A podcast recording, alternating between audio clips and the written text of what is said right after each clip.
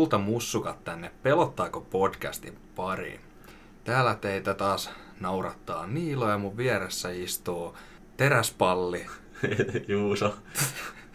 Tervetuloa tänne meidän, meidän tota, no niin, kauhunurkkaan kuuntelemaan meidän arvosteluita ja mielipiteitä ja hassunhauskoja läpändeeruksia.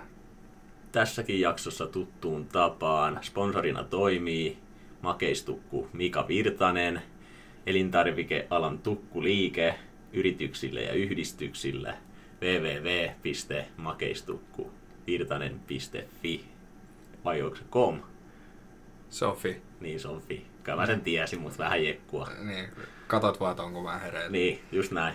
Jakso numero seitsemän, eikö näin on Niilo? Jaas, todellakin. Hei, nyt tän- tänään meillä on vuorossa ihan sika hyvä vanha klassikko, Jompi klassikko, 28 päivää myöhemmin, josta me puhutaan nyt ekana, ja sitten sen perään tulee 28 viikkoa myöhemmin, mikä on niinku jatko-osa tälle tota, leffalle. Ja Juuso, kerropas vähän meille, mistä tässä leffassa on kyse. Eli hirvittävä virus leviää vahingossa tutkimuslaitokselta. Herkästi tarttuva tauti iskee altistuneeseen sekunneissa ja seurauksena on parantumaton raivotauti. 28 päivän sisään koko maa on viruksen vallassa ja korva, ee, korvallinen, Ei. kourallinen selviytyy ja aloittaa epätoivoisen taistelun tulevaisuudesta.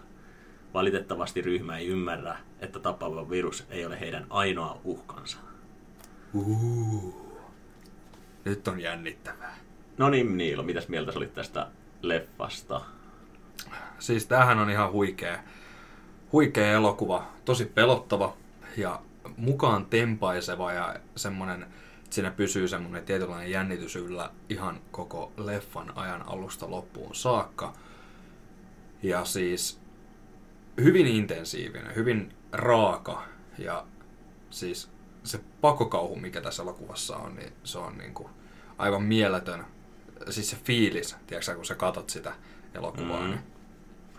niin, niin, niin on just semmoisia hetkiä, että, että pitää nopeasti toimia, tehdä jotain, kun nämä raivotautiset lähestyy sua huutaen ja eikö ne haukukin siinä vähän ja Siis ne sillä öri, örisee ja huutaa ja karjuu ja jopa kun kuuluu jo, jonkinlaisia sanoja saattaa kuulua Niin, niin siis suusta. tätä just meinasin, että niinku, vähän semmoista, niinku, että ei, ei se ole semmoista tyypillistä zombi Ei, vaan ei. se on semmoista niinku huutoa, kiljumista ja jotain hajanaisia sanoja. Sehän on niin oikeastaan tässä leffassa erottaa monesta muusta zombileffasta, että nämä ei ole zombeja, vaan mm. ne on juuri niin tämmöisen raivoviruksen saaneita. Että mm. Sullahan oli vissiin jotain tietoa vähän tarkemmin, että toi ohjaaja oli vissiinkin ottanut vaikutteita jostain. Uh, joo, siis Ebolasta. Niin, juu. Tää, tämähän oli niinku siis, tää, tää raivotauti, kun se leffa alkaa sillä lailla, että on laboratorio ja siellä tehdään niinku testejä apinoille tai simpansseille ja tota, niille testataan tätä virusta, niin sitä ei niinku nimellisesti sanota siinä niinku terminä Ebola, mutta sitä tarkoitetaan siinä. Niin, siis siinähän on semmoinen juuri niin kuin sanoit tutkimuskeskus ja siellä on apinoita vankina ja tämmöiset luonnonsuojelija eläinrakastajatyypithän menee vapauttaa niitä. Kyllä. Ja siinä on niinku ohjaaja ottanut semmoisen, Ebolassa on tämmöistä vahvaa verenvuotoa ja verestävät silmät ja oksentaa, oksentelee verta, mitä tänne näkyy tässä leffassa aika monessakin mm. kohtauksessa, että ne raivotaudin saaneet on oksentelee monessa kohtauksessa sitä verta ja niiden silmät on tosi verestävät ja Hmm.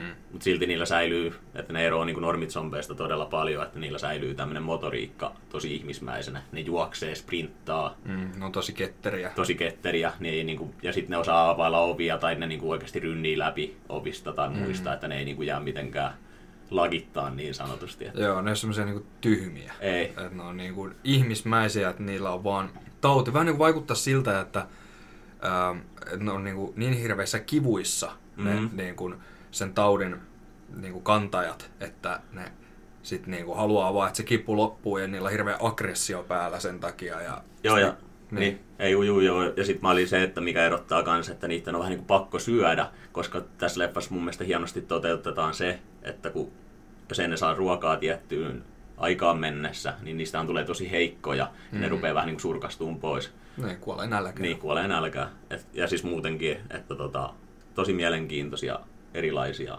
tartunnan saaneita mm. kuin normaalisti leffoissa. Joo, siis niin kuin, jos puhutaan niin kuin, tai verrataan normaali zombia, tämmöistä eläväkuollutta tämmöiseen raivotautiseen, niin kyllä mä väitän, että tämmöinen raivotautinen on kymmenen kertaa pelottavampi. Mm. Et, siis se, näitähän ei, niin kuin, joo, jonkinlaista maskeerausta ollut totta kai, mutta niin kuin, ei ihan kauheasti ole tarvinnut maskeerata, että niistä on saatu oikeasti pelottavia. Ei, ne on aika ihmismäisiä, kun se tartunta tosiaan tapahtuu ihan niin kuin sekunneissa sen mm. kontaktin jälkeen, niin se ei tarkoita, että niillä on hirveästi raadeltu mitään raajoja irti välttämättä tai muuta. Mm. Että nämähän on niin kuin aika ihmismäisen näköisiä. Yksi hyvä kohtaus on juuri se, kun se veritippa tippuu sitä silmää ja se saman tien muuttuu semmoiseksi olennoksi. Ei se oikeastaan juurikaan näytä erilaiselta kuin normaali ihminen, muuta kuin tietenkin, että ne silmät muuttuu punaisiksi ja rupeaa käyttäytyy sillä mm, Kyllä. Mennään vähän tonne leffon alkupäähän ja ja tota, siihen niin kuin ensimmäisiin kohtauksiin. Tässähän näyttelee tämmöinen henkilö kuin Killian Murphy, joka on tuttu Peaky Blindersista, mm. tämä Netflix-sarja. Tosi hyvä näyttelijä, vetää roolinsa hemmetin hyvin, hienosti purkkii. Ja tota, se kohtaus, kun se herää sieltä sairaalasta, mm. niin tämä kyseinen sairaala on siis ihan oikea sairaala, mikä on viikonloppuisin kiinni. Ja siis tämä kuvausryhmä on mennyt, siis, siis varannut sen ja mennyt kuvaamaan sinne, kun sairaala on ollut suljettuna. Tyhjä. Niin, viikonloppuisin se oli suljettu ja ne on varannut sen viikonlopuksi oman käyttöönsä, hmm. päässyt kuvaan tätä leffaa. Ja siitä löytyy myös semmoinen fakta vielä siitä, että kun ne varas sen leffan, niin se raha, mitä ne maksoi sille sairaala, sairaalalle siitä, että ne saa kuvata hmm. siellä, niin se meni kaikki hyvän tekeväisyyteen. Joo, toi on kyllä niin kuin hienosti hoidettu. Oh, ja siis antaa myöskin tosiaan perspektiiviä, koska se on oikea sairaala, niin se on niin kuin todella realistisen näköinen, kun se mm. herää sieltä, että siinä ei ole niin kuin tarvinnut lavastella mitään, että hommataan sairaalavarusteita tänne, tai että ne sairaalatilat näyttää ihan aidolle sairaalalle. Kyllä. Mullahan tuli tuosta heti mieleen tuosta sairaalaseräämisestä, että The Walking Dead-sarjakuva ja myöhemmin, josta on tehty TV-sarja, niin tota, vaikuttaisi, että se olisi ehkä voinut ottaa vähän vaikutteita tästä elokuvasta, että kun herätään sairaalahuoneesta ja ollaan ihan pihalla, että missä kaikki on, miksi tämä on autio tämä sairaala. Hmm. Ja ulkonakaan ei näy ketään, niin tuli aika vahvat semmoiset Walking Dead-viipat siitä, että kun Rick herää Walking Deadissä Joo. sieltä. Mutta siis, kyllä, mutta tota, sitä nyt ei voi tietää, että onko oikeasti Walking Deadin tekijä ottanut tästä vaikutteet mm. vai ei, mutta todella saman tapainen. Siis hyvin samantyyppinen keissi.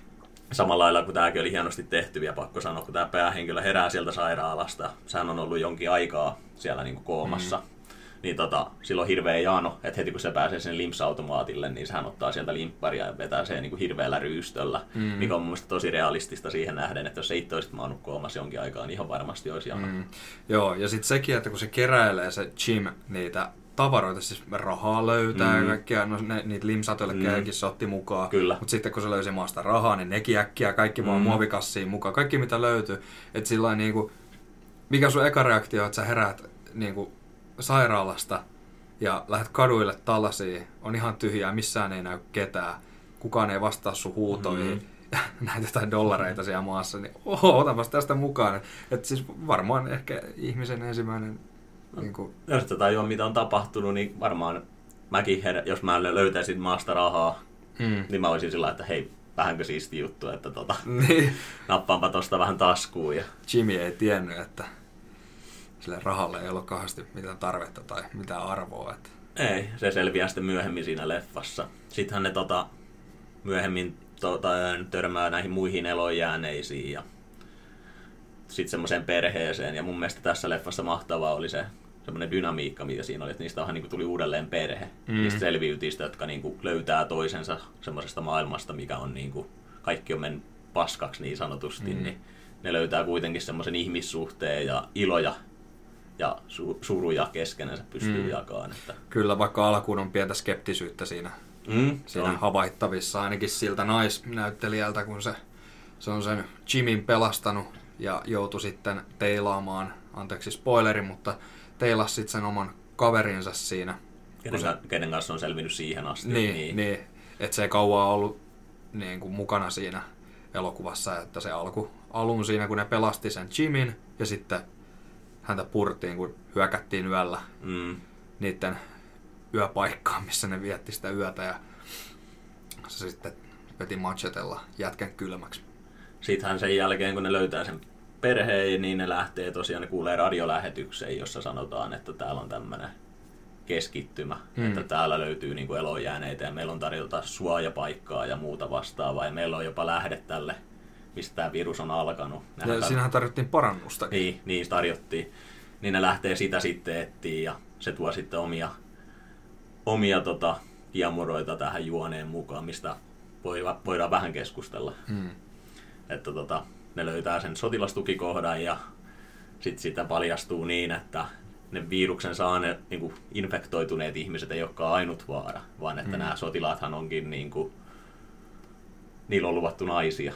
Joo, ja sitten sinne tulee kaksi naista sinne taloon, ja hän on ihan tohkeissaan siitä. Ja mm. Kun on luvattu naisia ja sitten tulee naisia, niin naiset ei, ei halua, että aletaan niin kuin rakentamaan yhteiskuntaa uudestaan, mm. niin sitten tulee tämmöistä vähän vastakkainasettelua aika niin. vahvasti ja aika vahvoja viitteitä siihen semmoiseen niin kuin hyväksikäyttöön. Hyväksikäyttöön, joo. Mutta tota, mun mielestä sekin on oikeastaan aika hieno ja ihmismäinen piirre, että eihän kaikilla, kaikki ole mitään sankareita mm. tuommoisissa tilanteissa, että sieltähän varmasti tulee löytyyn tämmöisiä, jotka käyttää valtaa hyväksi ja Kyllä. Niin, tällä. Mutta sielläkin oli sitä, että siellä ne alkoi ne omat miehet, ne sotilaat, sitä johtajaa vastaan kääntyy. Ainakin yksi niistä niin, oli sillä että, joo. että tota noin, et, et sä voi kohdella ihmisiä näin ja pitää meitä vankina täällä. Mm. Ja, no sittenhän se teilattiin aika joo. nopeasti. Ja sitten ne yritti teilata myös sen Simin, joka pääsee sitten karkaan sitä tilanteesta tällä lyhennettynä joka lähtee sitten pelastamaan näitä kahta naista vielä sieltä beisistä. Se on kyllä aika sankarikohtaus, kun se siellä vesisateessa vaan. Mm, niin on, ja se on tosi makea. Se vapauttaa siis semmoisen yhden tartunnan saaneen, mikä niillä on ollut tutkimuskäytössä, että se halusi nähdä tämä kenraali siellä tukikohdasta, kuinka kauan ne pystyy olemaan ilman ruokaa, että koska mm. ne vihdoin nääntyy kuoliaaksi. Mm. Että ne saisi semmoista tietoa, että okei, ne kestää vaikka kolme viikkoa ilman ruokaa ja sitten niin kuin ne kuolee. Mm. Joka taas toisi niille sitä arvoa, että kolme viikon päästä niin kuin käytännössä kaikki infektoituneet voisi olla kuolleita nälkään, jos ei ne niin kuin löydä ruokaa. Että niin. Vähän niin kuin mm. semmoinen, että tilanne voisi palata normaaliksi siellä maailmassa. Mm. Joo, ja sitten tota, pitää paljastetaanko loppuratkaisuun asti nyt sitten tässä näin. Joo, anna mennä vaan. Eli sitten tosiaan se saa pelastettua sieltä ne naiset ja se, ne louk- se loukkaantuu siinä kolarissa, jolloin ne py- naiset hoitaa tätä Tsimiä, eikö mm. ne hoida siinä lopussa. Joo. Ja sitten siinä lentää pari hävittäjää siinä ilmassa ja ne näkee, että hei tuolla on eloon jääneitä ja siinä tulee tämmöinen legendaarinen laini, että lähettäisitkö helikopterin, jota se hävittäjälentäjä sanoo sinne radioon. Ja se sanoo sen suomeksi. Ja se sanoo sen suomeksi nimenomaan, että ja tässä leffassa oli kaksi suomalaista näyttelijää muutenkin. Joo, oli tämmöiset kuin Jukka Hiltunen ja Simon Huhtala. Ja mä ymmärsin, että se ohjaaja oli halunnut sitä varten laittaa suomen kieltä tähän. Niin kuin. Joo. Ja siis sehän oli tavallaan annettu ymmärtää, että se olisi ollut suomalainen hävittäjä, joka katsoo, että mikä siellä Britanniassa on se tilanne, koska jossain vaiheessa leffaa sanotaan, että niin kuin muut maat elää edelleen normaalielämää. Mm. Että ainoastaan se Britannia on laitettu karanteeniin koko saarivaltio. Että mm. mitä muu maailma välittäisi tämmöisestä sairaasta pienestä saaresta. Niin. Ja sitten siitä niin kuin ne hävittäjälentäjät lentää katsoo vähän mikä tilanne ja näin poispäin. Siis mieti, minkälaiset rahat ne on joutunut Suomen puolustusvoimille heittämään, että ollaan saatu pari hävittäjää sinne lentää. Niin, mä en tiedä, onko ne aidosti suomalaisia hävittäjiä vai onko ne sitten, se voi olla, että ne on kyllä ihan mm. oikeita Suomen hävittäjiä. Mutta ainakin, ainakin jo... jonkun lähteen mukaan, mitä netistä luin, niin joku väittää, että ne oli niin. ihan siis Suomen ilmavoimien me- merkeillä. Niin, niin, niin mäkin näin sen väitteen, mutta en, en nyt pystynyt zoomaan niin tarkasti, että tunnistaisin Suomen hävittäjät tuosta ulkoa. Joo, ei. Ja si- tuosta tuli mieleen, että kun se elokuvahan on hyvin semmoinen rakeinen ja semmoinen vanhanaikainen, mm. niin sehän oli tehty ihan tarkoituksella. Joo, niin oli. Ne oli käyttänyt tarkoituksella ymmärtääkseni pieniä kameroita, koska niitä on helppo liikutella ja niillä on helppo kuvata. Ja mm. sitten ne vaihtoi sinne loppukohtaukseen parempaan kameraan, koska siinä annetaan ymmärtää, että tavallaan tilanne palautuu normaaliksi, niin sitten Mm. sit tulee vähän parempi kamera siinä ihan loppukohtauksessa. Mutta muuten Mm. leffa on kuvattu raken, niin kuin rakeisella kameralla, niin kuin sä sanoit, mikä tavallaan tuo sitä kaaosta ja semmoista niin kuin Joo. enemmän esille. Enemmän esille siinä elokuvan aikana. Hmm, kyllä. Ja tota, palatakseni vielä sinne leffan alkuun, niin siellä oli aika tämmöinen mielenkiintoinen fakta liittyen siihen kohtaukseen, missä kuvataan sitä tyhjää Lontoota, kun se Jim kävelee siellä sairaalavaatteet päällä pitkin katuja ja huutelee, että onko täällä missään ketään, niin se kohtaus, kun siellä ei ole mitään muuta kuin vaan roskia lattialla ja lattialla Kadulla. maassa, niin Kadulla, niin. ja hylättyjä autoja, niin se kohtaus on kuvattu yhden tunnin aikana Mm. siellä Lontoon kaduilla ja sitä varten poliisit oli tukinnut ne tiet, ettei autoilijat pääse sinne ja se oli joskus neljältä aamulla kuvattu. Joo, ne aloitti kuvaa neljältä aamulla, koska ihmisiä ei liiku niin paljon. Joo, mutta sitten kun siellä oli kuitenkin sitä porukkaa, totta kai kyseessä Lontoon iso kaupunki, Mm. paljon ihmisiä, niin jokut menee töihin vähän aikaisemmin, niin nehän oli turhautunut siellä sitten, että, että niinku, hei kamaan päästäkää nyt meidät, että pitää päästä liikkuu. Niin ne oli sinne sitten tota, no, niin hommannut tämmöisen kauniin naishenkilön, Mm. sinne sitten vähän viihdyttämään niitä ja lohduttelemaan näitä tuohtuneita autoilijoita, niin oli mennyt sitä aika kivuttomasti Joo, se odotteluaika siinä. ohjaaja oli päätellyt siis juuri, että tämmöiset kauniit naiset, niin niille ei välttämättä joku raivo ihan yhtä paljon kuin että siellä olisi tämmöinen raavas mies kuule sanomaan, että äläs nyt lähde, äläs nyt lähde ajeleen, niin on laittaa ilman paitaa semmoinen kunnon dad body siinä. niin, juuri näin. Mutta joo, se oli yksi, yksi kohtaus tuossa. Sitten toinen, minkä piti ottaa, että muutenhan siellä leffassa on, siinä on tapahtunut pieni moka siis tältä ohjaajalta, että muutenhan se leffa on, että kokonaan ei ole sähköjä missään, mm. ja se on niinku aika pimeä. Mutta kun ne menee sinne yhteen ruokamarkettiin, niin siellä sattuu soimaan musiikki, siellä on kaikki valot päällä, ja kun ne pakkailee niitä tavaroita, mm. niin se tota, ohjaaja itse niin kuin huomasi jälkikäteen tavallaan, että sieltä ne ei tajunnut sammuttaa niitä, mutta ne ei ruvennut uudelleen kuvaa niitä kohtauksia, että kaikki oli kuvattu valmiiksi, niin se antoi sen kohtauksen olla koskemattomana, mutta yhdessä kaupassa sattuu olemaan kaikki valot päällä ja musiikki soi ja Mm. ne soppailee siellä sitten kaikki ottaa vähän viinaa ja vähän säilykkeitä ja suklaata ja. Mm. mitä kaikkea ne nyt laittaakaan kärryihinsä. Eli siellä oli tämmöinen yksi viruksen saanut poika vielä, mikä piti palata, niin se sanoo jopa siinä, että I hate you sille Jimille, ennen kuin sitä lyödään sillä pesäpallomailalla. Mm. Eli tämä kertoo juuri, että nämä ei ole mitään zombeja, vaan ne on tämmöisiä niin kuin raivotaudin saaneita, infektoituneita ihmisiä. Mm. Jos oli aika yllättävää, että niin kuin, kun mä mietin sitä, kun mä katsoin sen kohtauksen, että, että kumpi sen sano. Joo, mutta se sanoo se poika Joo, siis niin, siinä. niin sanoo, joo. Mutta se oli vaan jotenkin niin hämmentävä sillä lailla, että, niin, että Joo. puhuu. Joo, ne puhuu. Ja siis sitten siinä on aikaisemminkin käytetty kuulemma jotain lauseita, mitä on vähän muokattu sillä että on käytetty efektiä, niin niistä muista lauseista, mitä ne muut infektoituneet sanoo, niin ei saa selvää. Okei. Okay. Ja sitten vielä tämä ohjaaja palkkasi nimenomaan aika atleettisia miehiä, eli se oli ottanut jotain pikajuoksijoita ja muita, koska se halusi, että ne zombien, ei zombien, vaan infektoituneiden juoksu näyttää todella räjähtävälle ja siis semmoiselle Mm. kauhua herättävälle, pakokauhua herättävälle. Joo. Tossa tota, tosta juoksemisesta tuli mieleen se yksi kohtaus, mikä oli kaikista niinku, puistattavin, oli se, kun se niiden rengas puhkesi siellä Joo. tunnelissa ja niiden piti alkaa vaihtaa rengasta. Ja no, sitten alkaa pikkuhiljaa näkyä, että rotat juoksee. Mm. Niin kuin hirveä lauma rottia menee sieltä sitä samaa tunnelia pitkin niin kuin ulospäin. Samaan suuntaan, mihin tämä kopla oli menossa ja sitten alkaa kuulua just niitä hirvittäviä huutoja ja kiljumisia, ja sitten alkaa näkeen, kun sieltä jostain Mm. kaukaa tunnelin päästä alkaa vaan semmoinen hirveä lauma näitä raivotautisia juoksee. Kauhea paniikki, äkkiä pitää rengas saada ja ei ole aikaa tunkille, Mm. että äijät nostaa ja nainen, nainen vaihtaa renkaat ja, tai renkaan Mm. ja sitten äkkiä kyytiin ja Sitten pakoon, joo. jep. Siis, Se oli tosi, se oli kuumottava kohtaus. Jep. Ja toinen, mistä mä tykkäsin, mikä pitää nostaa Framille, on se, kun se Jim menee sen kirkkoon, kun se ei vielä tiedä, mitä on tapahtunut, ja se menee siinä ihan alussa kirkkoon, siellä ei ole näkynyt vielä niitä infektoituneita yhtään. Juu, hyi saakeli. Ja sitten siellä tota, se menee semmoiselle parvelle, ja siellä tulee semmoinen pappi, joka on niinku saanut sen raivotaudin, ja sitten siellä alhaalla rupeaa näkyy niitä muita, Mm. jotka on ollut niinku, vähän niin kuin nukkumassa tai tämmöisessä jossain unen- Horroksessa. horroksessa. Näin. Ja kun ne rupeaa kuulee niitä ääniä, niin ne heräilee sieltä kanssa. Ja sitten niinku hirveällä, hirveällä paniikilla pakoon sieltä kirkosta, niin se Joo. nostatti silloin käsikarvat pystyyn itsellä kyllä. Joo, siis just se, kun se Jim on siellä parvella, se on silleen, hello. Ja Mm. sitten yhtäkkiä ne vaan nousee ne kaksi Mm. raivotautista sieltä, vaan kattoo suut auki. Silleen. Jotenkin se, niiden ilmekin oli jo niin kuumottavat, että hyi saatana. Juu, Mieti itse tohon tilanteeseen. siis joo, mä veikkaan, että mä en selviäisi päivääkään siellä. Että se on varmaan niinku, loppuisi kyllä kunto kesken, kun lähtisi juokseen niitä pakoon. että Joo. Et tulee ikävä George A. Romeron. Hitaita zombeja. Niin. Kyllä, ylipäätänsä kaikkien, jotka on tehnyt hitaat zombit, niin, niin tulee ikävä kyllä niitä. Joo.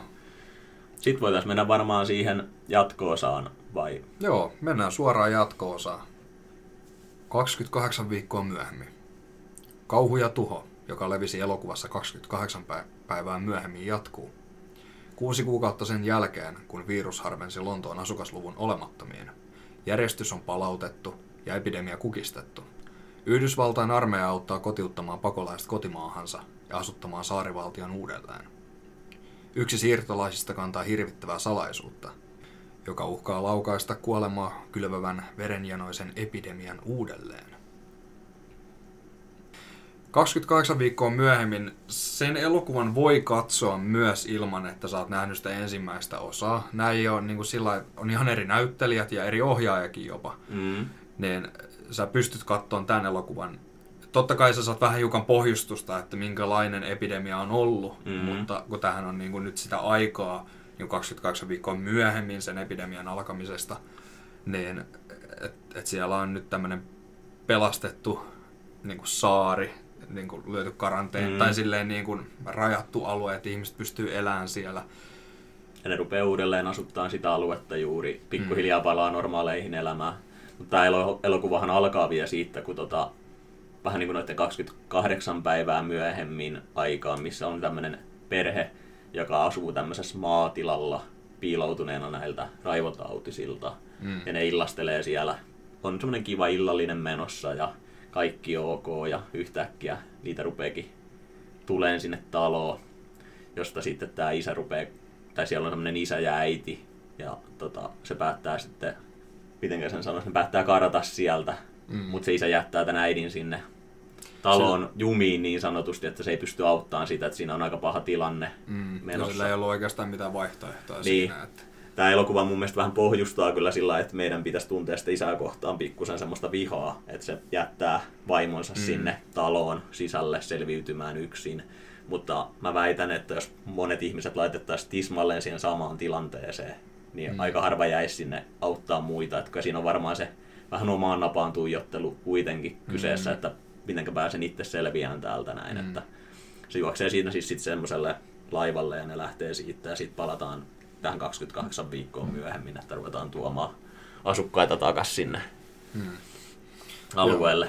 Ja tossa tota, me ei mainittu sitä, että kuka ohjasi ton aikaisemman elokuvan, eli Danny Boyle ohjasi ton 28 päivää myöhemmin, ja tämä kyseinen ohjaaja ohjasi tämän kyseisen kohtauksen tästä 28 viikkoa myöhemmin, sit se alkukohtaus, missä se juoksee se isä niitä raivotautisia karkuun siellä Talosta. Niin, niin, Niin. siellä niittyjä pitkin Niin, ja mm. sinne venesatamaan tai laiturille, missä Niin. vene odottaa ja sitten se pääsee sillä veneellä karkuun. Mutta sen jälkeen se ohjaaja vaihtui. Juu, se teki semmoisen cameo-roolin tämä ohjaaja, että te niin kuin, pienen, pienen ohjaustyön tähän näin, mutta muuten tässä on kokonaan uusi ohjaaja tässä jatko-osassa. Kukas tässä oli tässä jatko-osassa?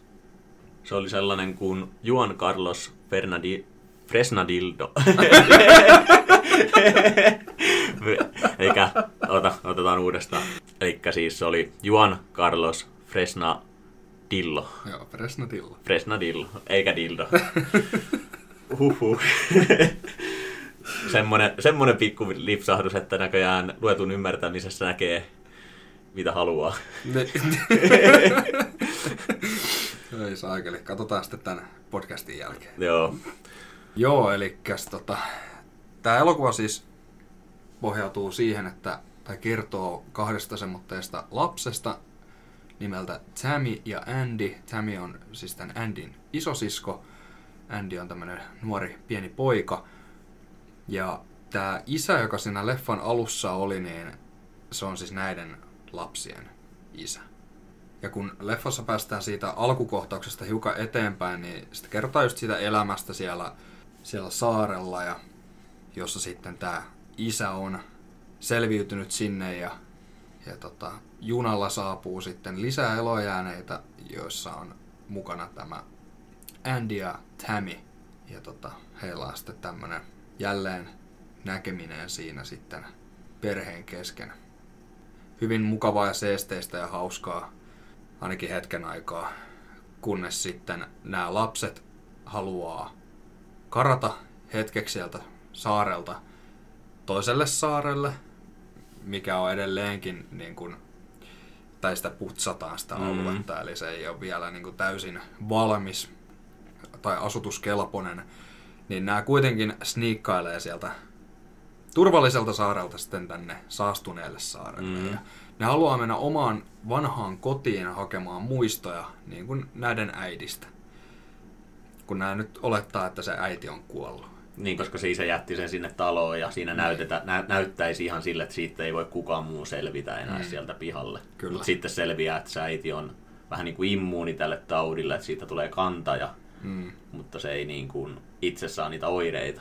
Joo, se löydetään sitten sieltä niiden kämpästä, kun ne pääsee, kun pääseekin nämä sisarukset sinne vanhaan kotiin, niin tämä Andy löytää sieltä ullakolta sen äitinsä. Ja se sitten roudataan sinne, sinne tota, turvalliselle saarelle ja karanteeni tutkittavaksi, että minkä takia se ei ole saanut sitä tautia, vaikka häntä on kuitenkin purtu. Mm. No sitten tämä isä menee sinne tapaamaan omaa rakasta vaimoaan ja ja tota noin, niin aika semmoinen kiusallinen hetki heillä siinä on. No tää sitten tää isä päättää suudella vaimoaan ja samalla sekunnilla saakin sitten tämän taudin. Joo, ja tota asiaa mä haluan vähän kritisoida tässä jatkoosassa ihan nopeasti vaan, että jos oikeasti jos tämmöinen karanteenitilanne, niin mun on hankala kuvitella, että se olisi niin vartioimaton kokonaan että sinne pääsi ensinnäkin se isä sniikkaan sillä lailla, että pystyy mm. kahden kesken keskusteleen. Ja sitten vielä tavallaan, että kun se isä tietää, että se äiti on karanteenissa, että se päättäisi antaa sille semmoisen suudelman, niin se on mun mielestä vähän kyseenalaista, ehkä vähän huonoa jopa käsikirjoitusta. Kyseenalaista vähän sitä, että mm. olisiko tämmöistä voinut oikeasti tapahtua. Toki sillä isällähän oli semmoinen asema siellä saarella, että sillä mä en muista mikä se nyt oli se sen titteli, mutta hänellä oli mahdollisuus päästä käytännössä mihin vaan, että hänellä oli tämmöinen VIP pass. Mm, oli, oli semmoinen kortti kyllä, mutta silti mm. mä väitän, että semmoista tila, tilaa, mikä nyt on aiheuttanut käytännössä koko Britannian tuhon se tauti alun mm. perin, niin vartioidaan paremmin. Ja sitten tämä isähän tosiaan, jatketaan juonta, niin tappaa sen äidin, sinne, kun se saa sen tartunnan, mm. ja sen mm. jälkeen se lähtee levittämään sitä kaikkialle muualle, ketkä on siellä samassa rakennuksessa, mm. niihin sotilaisiin ja muihin jonka jälkeen se tilanne menee kaduille. Ja... Sitten se on käytännössä kaikki alkaa uudestaan. Että, niin. että se sotilaat ampuu sitten näitä infektoituneita ja sitten kun ne ei osaa enää erottaa, että ketkä on saanut tartunnan ja ketkä on ihmisiä, niin ne saa tämmöisen punaisen koodin, mm. red code, ylemmältä taholta, että kaikki ammutaan, ketään ei jätetä. Että saadaan niin kuin eliminoitua se koko virus, ettei se pääse leviää enempää. Ja täällä yksi näistä sotilaista oli tämmöinen kuin Kersantti Doyle, jota näytteli Jeremy Renner, joka näyttelee muun muassa Avengerissa tota, Havgaita, joka oli mun mielestä, niin kuin, tai se sopii ihan sika hyvin tähän rooliin. Niin eikö se helikopterilentäjäkin, joka oli sotilas, niin sekin on tunnettu tuosta Lost-sarjasta?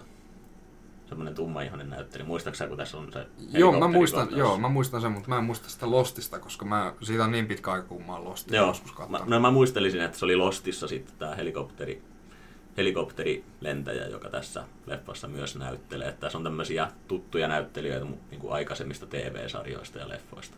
Sittenhän tässä oli lisäksi semmoinen Stone-niminen rikaattikenraali, joka on tuttu tuosta Pangala-sarjasta The Wire HBOlla tunnettu tämmöinen 90-luvun 2000-luvun vaihteen rikossarja, missä jahdataan tämmöisiä huumeiden myyjiä. Että tosi tunnettu näyttelijäkaarti tässä. Joo, hyviä näyttelijöitä kyllä. Kyllä. Mitä sen jälkeen juonessa tapahtuu? Tässä oli semmoinen majuri Scarlett Rose, jota näytteli Rose Byrne. Byrne. niin, tota, se otti tosiaan nämä lapset mukaan ja halusi niinku suojella näitä, että nämä lapset pysyisivät niinku hengissä. Ja ne lähti sitten tota, kolmistaan haneen sieltä ja sitten matkaan liittyykin sitten just tämä kersantti Doyle. Ja nelistään ne sitten yritti päästä pois kaupungista ja mm. ne sai tiedon, että sinne pudotetaan napalmia kaduille, että niiden on päästävä niin kuin tiet, tietyn ajan sisään pois sieltä kaupungista ja matkahan ei käy millään tavalla helpoksi, että siellä kanssa sattuu ja tapahtuu. Ja samaan aikaan tämä näiden lasten isä, joka oli omalla tavallaan vähän erilainen tartunnan saanut kuin nämä muut, että se oli niin kuin fiksumpi ja että se niin kuin osasi mennä piiloon sitä napalmiakin mm. tai silleen, ettei se kuole siihen. Ja se oli muutenkin, se sen käytös oli hyvin in, niin kuin inhimillistä. Mm, on erilaista kuin normaalisti ollaan totuttu näkee. Joo, se ei ollut semmoinen niin kuin kivun täyteinen, aggressiivinen, vaan se oli enemmän semmoinen rauhallinen, raivotautinen. Ei tosiaan mitään järkeä. Ei, mutta se käyttäytyy eri tavalla. Mm. Mutta eikö sitä poikaakin purra siinä jossain vaiheessa, sitä perheen poikaa? Joo, se isä puree sitä omaa poikaansa siellä aika loppupuolella mm. leffaa. Ei se on perinnyt äidiltänsä vissiin DNAssa sen saman Joo. kannan, että se jää kantajaksi, mutta mm. Ei niin saa sitä tartuntaa itsellänsä niin. päälle. Ja näillä, jotka kantaa sitä virusta, niin niillä on semmoinen silmät tulee vähän verestäväksi, mutta muuten niissä ei huomaa mitään muuta eroa käytännössä. Mm. Ja tämä oli tämän alkuperäisen ohjaajan idea tämmöisenä pienenä faktana, että jätetään ne silmät semmoisiksi tietynlaisiksi näille, jotka Joo. kantaa sitä virusta, mutta ei kuitenkaan saa sitä tartuntaa. Mm. Tai siis saa sen tartunnan, mutta se tartunta ei lähde leviää. No mitäs tota noin, niin, mikä on sun oma henkilökohtainen mielipide, että kumpi on parempi, tämä ensimmäinen osa vai tämä toinen osa? Siis mä tykkään tuosta ensimmäisestä osasta 28 päivää myöhemmin, niin se on niin kuin huomattavasti parempi elokuva, että mun mielestä siinä rakennetaan ne hahmot todella hyvin, että siinä perehdytään jokaiseen niihin päähahmoon tosi tarkasti ja sitten siinä luodaan niin kuin tavallaan, että niin kuin sanoin, niiden ihmissuhteista tulee sellainen, että niistä tulee vähän niin kuin uusi perhe, mm. että ne välittää toisistansa ja ne on niin kuin semmoinen tosi hyvin luotu.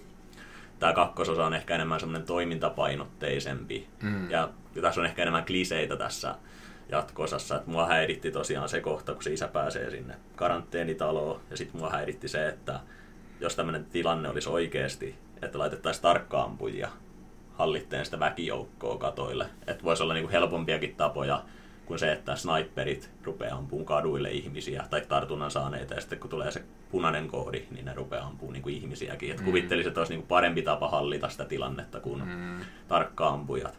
Ja sitten siinä oli vielä se helikopterilentäjä, mistä puhuin aikaisemmin, niin sehän lentää siinä yhdessä vaiheessa leffaa sillä aika, aika lähellä maan tasoa, ja ne propellit tuhoaa näitä Joo. tartunnan saaneita. Ja se oli mun mielestä myös vähän semmoinen ehkä läppäkohtaus kuitenkin, että mä en, niin en nähnyt sitä kovin realistisena, mm. mutta tietenkin toiminta, viihdyttävyys on korkealla. On joo. Se on kyllä ihan totta. Mutta siis, että kun mä sanoisin, että pisteet menee paremmin 28 päivää myöhemmin, jos puhutaan kauhuleffoista ja pelottavuudesta. Mutta kyllä tämä jatkoosa siis, ei tämä huonoa. Ei todellakaan. 28 päivää myöhemmin menee heittämällä mm. niin kuin et, etusijalle. Niin. Ettei niinku, siis se on hyvin pelottava, intensiivinen, brutaali ja ahdistava, kun taas tämä toinen on, on siinäkin sitä jännitystä ja kauhua, mutta se on just enemmän semmoinen toiminta niin. läjäys. On, on. Ja onhan siis niin kuin sanottu, että vaikka mä en itse käyttäisi ehkä tarkkaan ampuja tuommoiseen niin kuin väenhallintaa, mutta se kohtaus on tosi viihdyttävä. Mm. Se on tosi hienon näköistä, kun ne kattelee sinne kaduille ja siellä on hirveä paniikki päällä ja sitten ne rupeaa saamaan sinne radionappeihin sitä, että mm. punainen koodi, että kaikki, kaikki ammutaan mikä liikkuu. Kyllä. Et siis tosi hienosti tehty kohtaus, mutta aika epärealistinen leffa. Et vähän niin kuin tuntuu, että on käytetty semmoisia kauhuleffan kliseitä, että saadaan se leffan juoni mm. koko aika pidemmälle menee. Kyllä. Mutta siis pelottaako? Öö, ykkönen pelottaa kyllä. Joo. Et se, siis se on aina, aina ollut kyllä semmoinen, mä oon nähnyt sen monta kertaa sen elokuvan. Se, se edelleen jännittää Juu. kautta pelottaa. Et se, on, se on näitä harvinaisia elokuvia, mikä oikeasti niin kuin saa kylmät väreet ja ahdistaa. Se on ihan totta, mä oon ihan samaa mieltä ja jotenkin toi molemmat leffat sopii nykypäiväänkin vielä aika niin. hyvin. Tähän tai nykymaailman tilanteeseen, että kun puhutaan, Kyllä. että on pandemia päällä ja näin. Mm. Se sopeut, niin kuin vielä 20 vuotta melkein leffa, tai noin 20 vuotta sitten tehty toi eka leffa, niin ne. edelleenkin niin kuin, aika semmoinen ajankohtainen. Joo, ja sitten mä tykkäsin siitä, että tuossa y- ensimmäisessä osassa niin just kun itsenäisyyspäiväkin on tässä tekemässä tuloaan, niin oli vähän tuommoista suomalaisuutta kanssa tässä Joo, mukana. Että... torilla tavataan. Torille. Torille sanottiin ihmeen, että lähtäisitkö helikopteriin Niin. suomen kieleksi, niin, Ainoa repliikki, mikä oli siellä niin suomeksi, niin ai että torille. niin kyllä nyt lähdetään torille juhliin tätä. Mm. Mutta joo, varmaan rupeaa olemaan tämä jakso purkissa, että onkin tavallista pidempi. Joo, Toisaalta me vähän. käsiteltiin kaksi leffaa, että sekin vaikuttaa. Varmasti jäi asioita, niin kuin mitä olisi halunnut vielä sanoa, mutta Ei voi tehdä mitään tunnin podcastia, että käytäisiin ihan pikkutarkasti läpi jokainen fakta tai Joo, ei. joka, jokainen pikku nippelitieto, niin ei, ei käydä ihan jokaista läpi nyt tässä näin. ei käydä. Että... Mutta kiitos kuuntelijoille. Joo, kiitoksia. Ja Kaikille, tota, ja- ensi kerralla palataan sitten uudella jaksolla ja silloin on vuorossa nämä myytit. Joo, myyttijakso olisi sitten, sitten seuraavana. Oli just nimenomaan näitä suomalaisia myyttejä toivottu, niin niitähän me teille annetaan. Pidetään vähän tuommoista kotimaista meininkiä yllä. No niin, kaikki pojan pallerot ja tytön tyllerät. Me nähdään sitten seuraavassa jaksossa. no niin. Morjes! Terve!